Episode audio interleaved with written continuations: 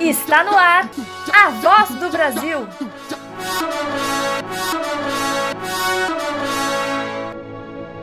A voz do Brasil.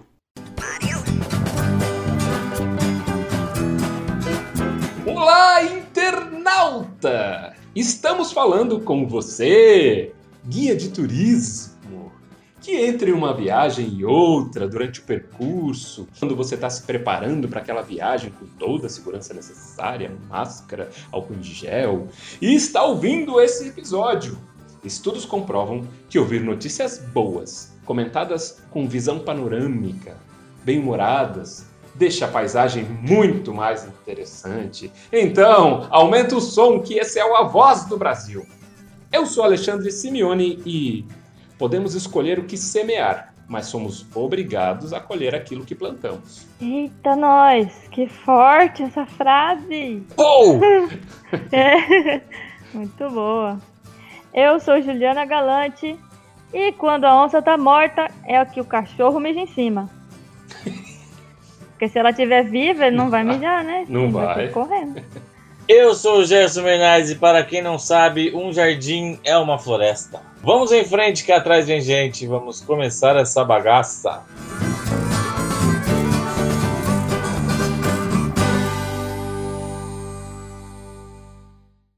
O podcast A Voz do Brasil agora está disponível para ser ouvido na Orelo. Orelo é uma plataforma de podcasts com a melhor oferta de conteúdo em áudio do país.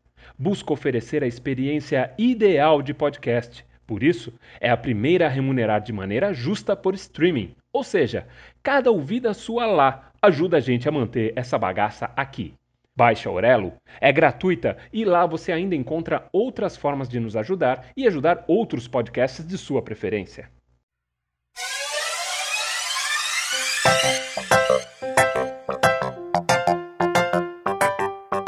E agora uma notícia bacana pra Dedéu.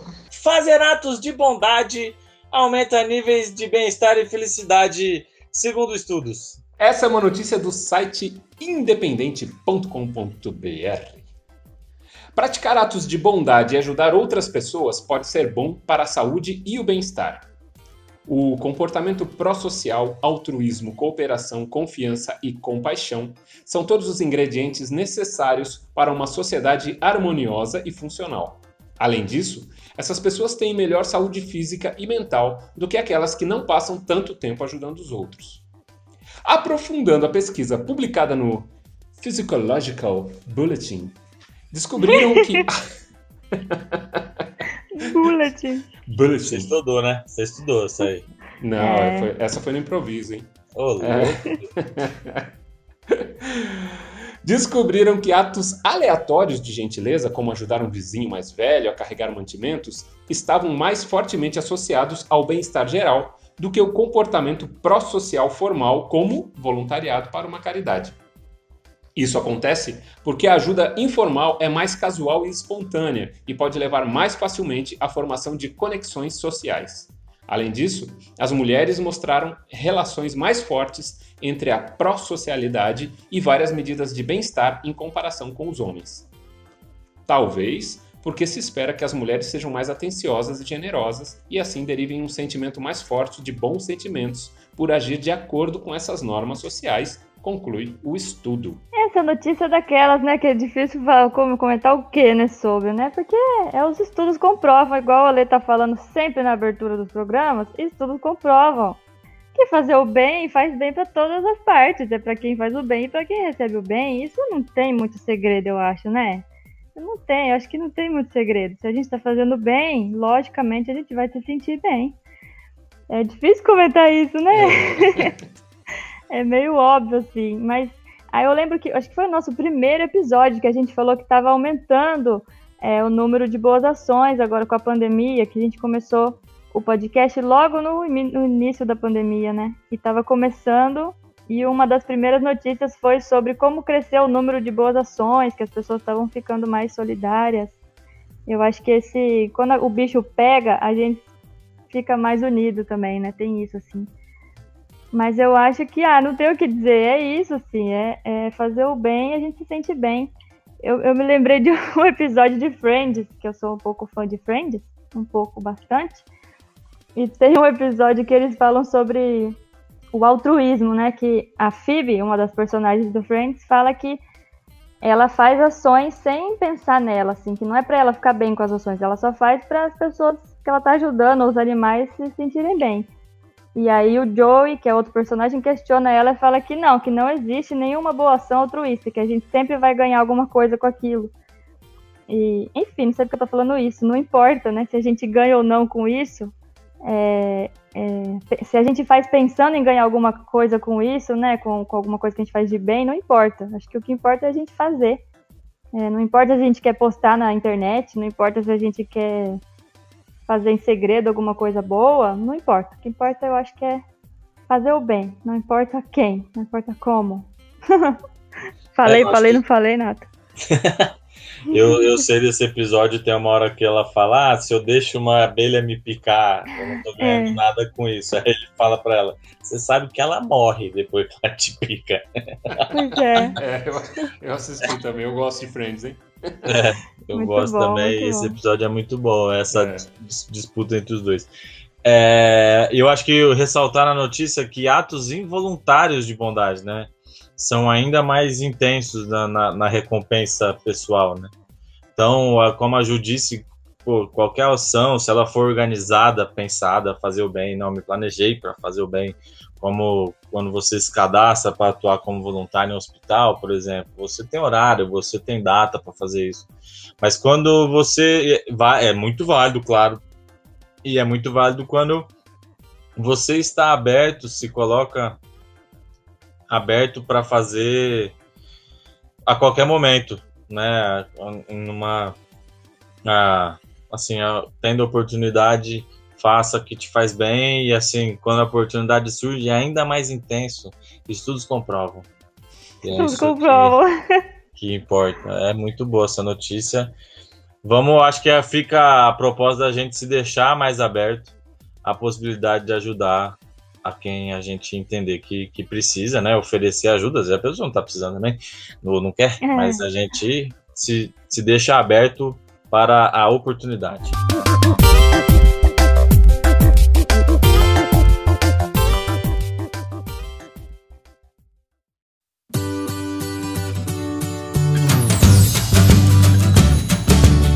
hora do quadro Notícia Ruim chega logo, mas veja o lado bom. O motorista de ambulância que ajuda pacientes terminais a realizar últimos desejos. Agora, é. não de mais nada, tem umas palavras, olha, tem uns nomes. Ah, olha, não. Ah, Essa não. foi escolhida para Juliana Galante. Voltando à tradição da Ju escolher as notícias com os nomes mais diferentes. Ai, meu coração já tá palpitando aqui. Vamos lá. Hum. Essa é uma notícia do site da Rádio BBC. O trabalho diário de Kensveld. Eita, já começou. Vamos lá, vamos. Eu acho que não tem jeito certo de falar, não, Ju. Eu acho que não, é uma eu vou falar, né? É. O trabalho diário de Kensveldborg envolve viagens ao litoral, museus, zoológicos, aquários, instalações esportivas, igrejas e campos floridos mas o holandês, ah, é holandês, gente, de 60 anos, não é um guia turístico? Por mais de uma década, ele ajudou milhares de pessoas com doenças terminais, pacientes que não podem andar ou sair de seus quartos sozinhos, a ver seus lugares favoritos antes de morrer. Veldebor diz que sua viagem mais memorável foi correr contra o tempo para chegar a Roma. Uau! Em 2013, uma mulher acamada na casa dos 60 anos disse a ele que queria se encontrar com o Papa. No site oficial da Santa Fé, ele descobriu quando o pontífice costumava sair para cumprimentar as pessoas. Viu ali uma chance razoável de sucesso e a levou de carro até o Vaticano, a cerca de 1.600 quilômetros da sua casa, em Rotterdam, na Holanda. Eu a coloquei em uma maca bem na primeira fila de frente para a Basílica de São Pedro. Havia algumas pessoas esperando em cadeiras de roda, mas ela era a única deitada em uma maca. Isso chamou a atenção do pontífice. Ele desceu e falou com ela, e até a tocou e segurou sua mão. O Papa deu-lhe uma bênção e desejou-lhe força. Ele também de desejou-lhe sorte na vida após a morte. O momento proporcionou o conforto tão necessário para a mulher e logo depois iniciaram a viagem de volta. A mulher morreu poucos dias depois de conhecer o Papa. Nos primeiros dois anos, ele e a esposa atendiam aos pedidos enquanto ele fazia seu trabalho como paramédico. Mas a demanda cresceu e Valdebor largou o emprego para trabalhar na função em tempo integral.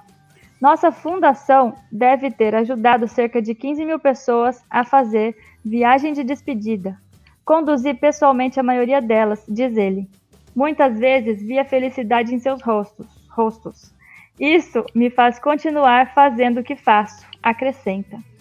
Veldebor tem agora sete ambulâncias e ajudou a estabelecer fundações semelhantes em 14 países.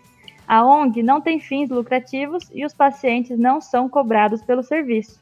Vivemos de doações, diz Veldebor. Olha, nos últimos podcasts a gente tem conseguido colocar notícias que o comentário fica difícil para quem começa. É. Eu acho incrível. Me lembrou de, de algumas coisas assim.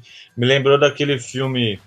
Ah, eu não lembro o nome em português, mas a tradução do nome em inglês é tipo a lista da bota, é, que é com Morgan Freeman e com o Jack Nicholson, que eles eles estão com, com câncer e aí fazem uma lista de coisas que eles querem fazer antes de morrer e saem fazendo tal, né? E aí eles acabam descobrindo outro sentido nas coisas que eles estão buscando, né? É muito legal. É... E me lembrou também, olha só, da Culpa das Estrelas.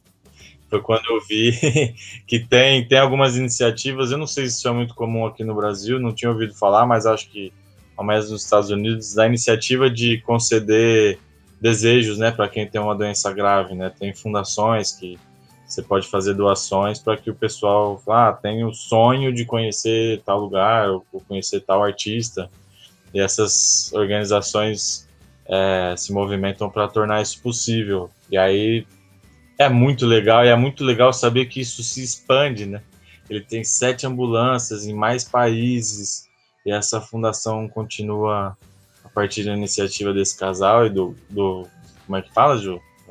Val de Boa. Val de seu, seu, O seu Boa aí, é, Vé de Boa, que, que faz essas coisas assim. É muito legal. É muito legal. Eu, eu, nem, eu nem imagino o tanto. 15 mil pessoas que ele ajudou, a maioria. Meu, são 15 mil momentos muito bonitos que ele participou. Faz a conta, faz a conta. Meu Deus do céu, em dia. Sei lá, quantos dias muito massa ele teve na vida dele porque ele foi fazer o bem para outra pessoa.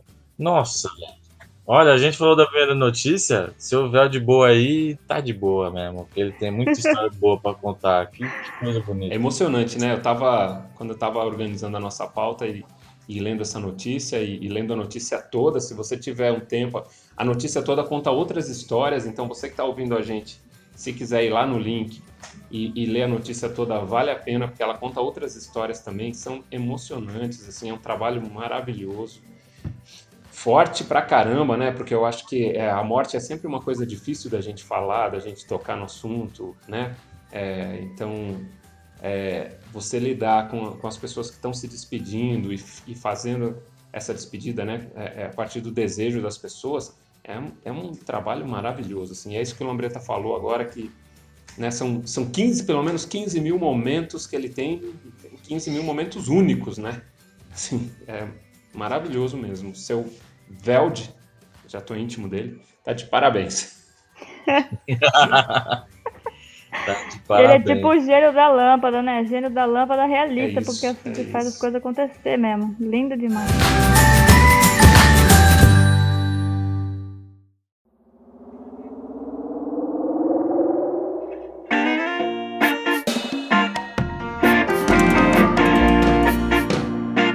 Veja bem, nem tudo que é bom dura pouco. Novembro Azul combate ao câncer de próstata. Essa é a noci... notícia, notícia do site Biometrics. Falar sobre o câncer de próstata. Próstata. Eu vou ter uma dificuldade aqui. Falar sobre o câncer de próstata ainda continua sendo um tabu. Sabemos que a maioria dos homens não consulta o médico regularmente ou faz exames de rotina. Essa realidade se reflete nos números alarmantes dos casos de câncer que são identificados tardiamente nos homens e, com isso, as altas taxas de mortalidade pela doença. Uma pesquisa realizada pela Sociedade Brasileira de Urologia mostrou que 51% dos homens nunca consultaram um urologista. A falta de tempo é a razão mais apontada por eles, 33%, seguida pela ausência de motivos, 32%, ou por medo, ou nesse caso honestidade, 15%. O Novembro Azul é uma campanha que dedica um mês inteiro à saúde do homem. É um incentivo para que eles possam se dedicar mais a cuidar de si e também um lembrete para realizar os exames de rotina. O mês de novembro foi o escolhido justamente por comemorar no dia 17 o Dia Mundial de Combate ao Câncer de Próstata. No Brasil, o câncer de próstata é o segundo mais comum entre os homens, ficando atrás apenas do câncer de pele.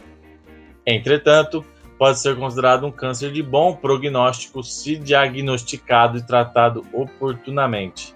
No estágio inicial, o câncer de próstata pode ter até 90% de chance de cura mas se o diagnóstico for tardio, quando surgem os sintomas, essas chances caem para 10%. Por isso a importância da prevenção. Posso fazer um comentário rápido sobre as palavras desse. Ó, tem um texto que fala prognóstico, próstata, diagnóstico oportuno. Pô, fiquei com um texto difícil. Foi mais essas difícil chances, que a minha notícia, hein? essas chances, essas chances. Pô, pessoal, que faz as notícias boas do mundo, pensa na voz do Brasil que a gente vai ler em voz alta. Tá difícil. Brincadeira, vai lá. Com os comentários do Alexandre Simeone. É praticamente um trava-língua, né, Lambreta? Nossa Poxa, senhora. várias coisas aqui, meu. Difícil. Mas falando aí do, desse tratamento preventivo, eu vou falar como cliente, né? Porque eu tenho 51 anos e desde os 40 eu faço o exame regularmente, vou lá no meu médico. Nos 40 anos, eu já fui no meu médico e já falei, por que, que exame que a gente precisa fazer? Como é que a gente vai fazer? E aí todo ano, né, faz o exame de próstata. Galera, não tem, não tem nada demais. É um exame como outro qualquer que você faria, é, mas tem que fazer. É, é, muito importante, porque é, é, isso. Se você consegue identificar antes, a chance de cura é muito maior eu acho um número alarmante a gente, a gente olhar e ver que mais da metade, né, 51% dos homens nunca consultaram um urologista, meu. Não tem essa, meu. Vamos, né? Vamos lá. Tem que fazer exame de rotina. Não é, não é só de próstata, né? É coração, glicose, né? É, tudo, tudo isso, assim, né? É, ah, tudo que tem que fazer. É, eu normalmente já tenho uma, eu já separo uma época do ano para mim. Eu já deixei, eu na verdade deixei perto do meu aniversário. Isso é, é um, talvez é, fica legal, né? Porque logo que eu fiz 40 anos eu já fui no médico, já fiz, e aí já fiz uma bateria de exames também. E aí eu, eu levo isso ano a ano, assim, eu faço aniversário, já em seguida já marco lá com o meu médico, já vou lá, já faço todos os exames, já vejo como que tá minha glicose, meu colesterol, né, tudo certinho. Vou no cardiologista, dou uma olhadinha se o coração tá tudo bem também. Então, é, o exame de próstata é legal a gente alertar para isso, mas esse exame preventivo, né? Porque a gente tem uma coisa do, do homem ser forte, ah, eu sou forte, eu não preciso disso. Precisa sim, a gente precisa se cuidar. Então, vamos fazer esse exame de rotina que é muito importante. Eu indico. Vamos lá. eu confesso que eu fiquei chocada também com esse número aí. 51% é muito, né? É demais. E por mais que a notícia fale, é, como que eles não tem tempo, né, gente? Não tem tempo para cuidar da saúde. É um exame rápido, vai. Não é um negócio que você tem que tomar uma anestesia e ficar lá o dia inteiro. É só ir lá e pronto. É isso aí, gente. É mais um. O machismo não mata só mulher, né? O machismo mata homens também, olha, porque isso aí também tem tudo a ver. Exatamente. Então, se vocês soubessem os, todos os exames ginecológicos que as mulheres fazem por ano, é muito mais do que um exame só de próstata. Então, uma vergonha na cara aí, vamos fazer esse exame, gente, por favor. Muito mais esse exame do que a ressonância magnética. Vocês não fazem ideia. E é se verdade. precisar fazer a ressonância, faz também. Não tem dessa. Dá, dá um jeito, se precisar, faz também. Tem que fazer, faz. Que bobeira. Esse foi mais um episódio do nosso podcast A Voz do Brasil. Se você que está ouvindo a gente tiver uma notícia boa, um projeto de coisas muito boas, de gênios da lâmpadas, de uma ideia boa altruísta ou não altruísta, manda lá no nosso e-mail contato arroba avozdobrasil.com ou no nosso Instagram, A Voz do Brasil Podcast.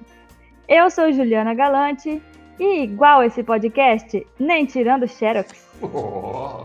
O podcast A Voz do Brasil está no ar e nos seus agregadores de podcast, toda segunda, quarta e sexta. Eu sou o Gerson Bernardes e o vento não quebra uma árvore que se dobra. Eu sou Alexandre Simeone e a felicidade vale mais a pena do que riquezas. É isso, o podcast A Voz do Brasil é uma produção da Vila Triolé e palhaça Adelaide. Boa semana, boa segunda. Tchau. Tchau, tchau, tchau, tchau. Tchau, tchau.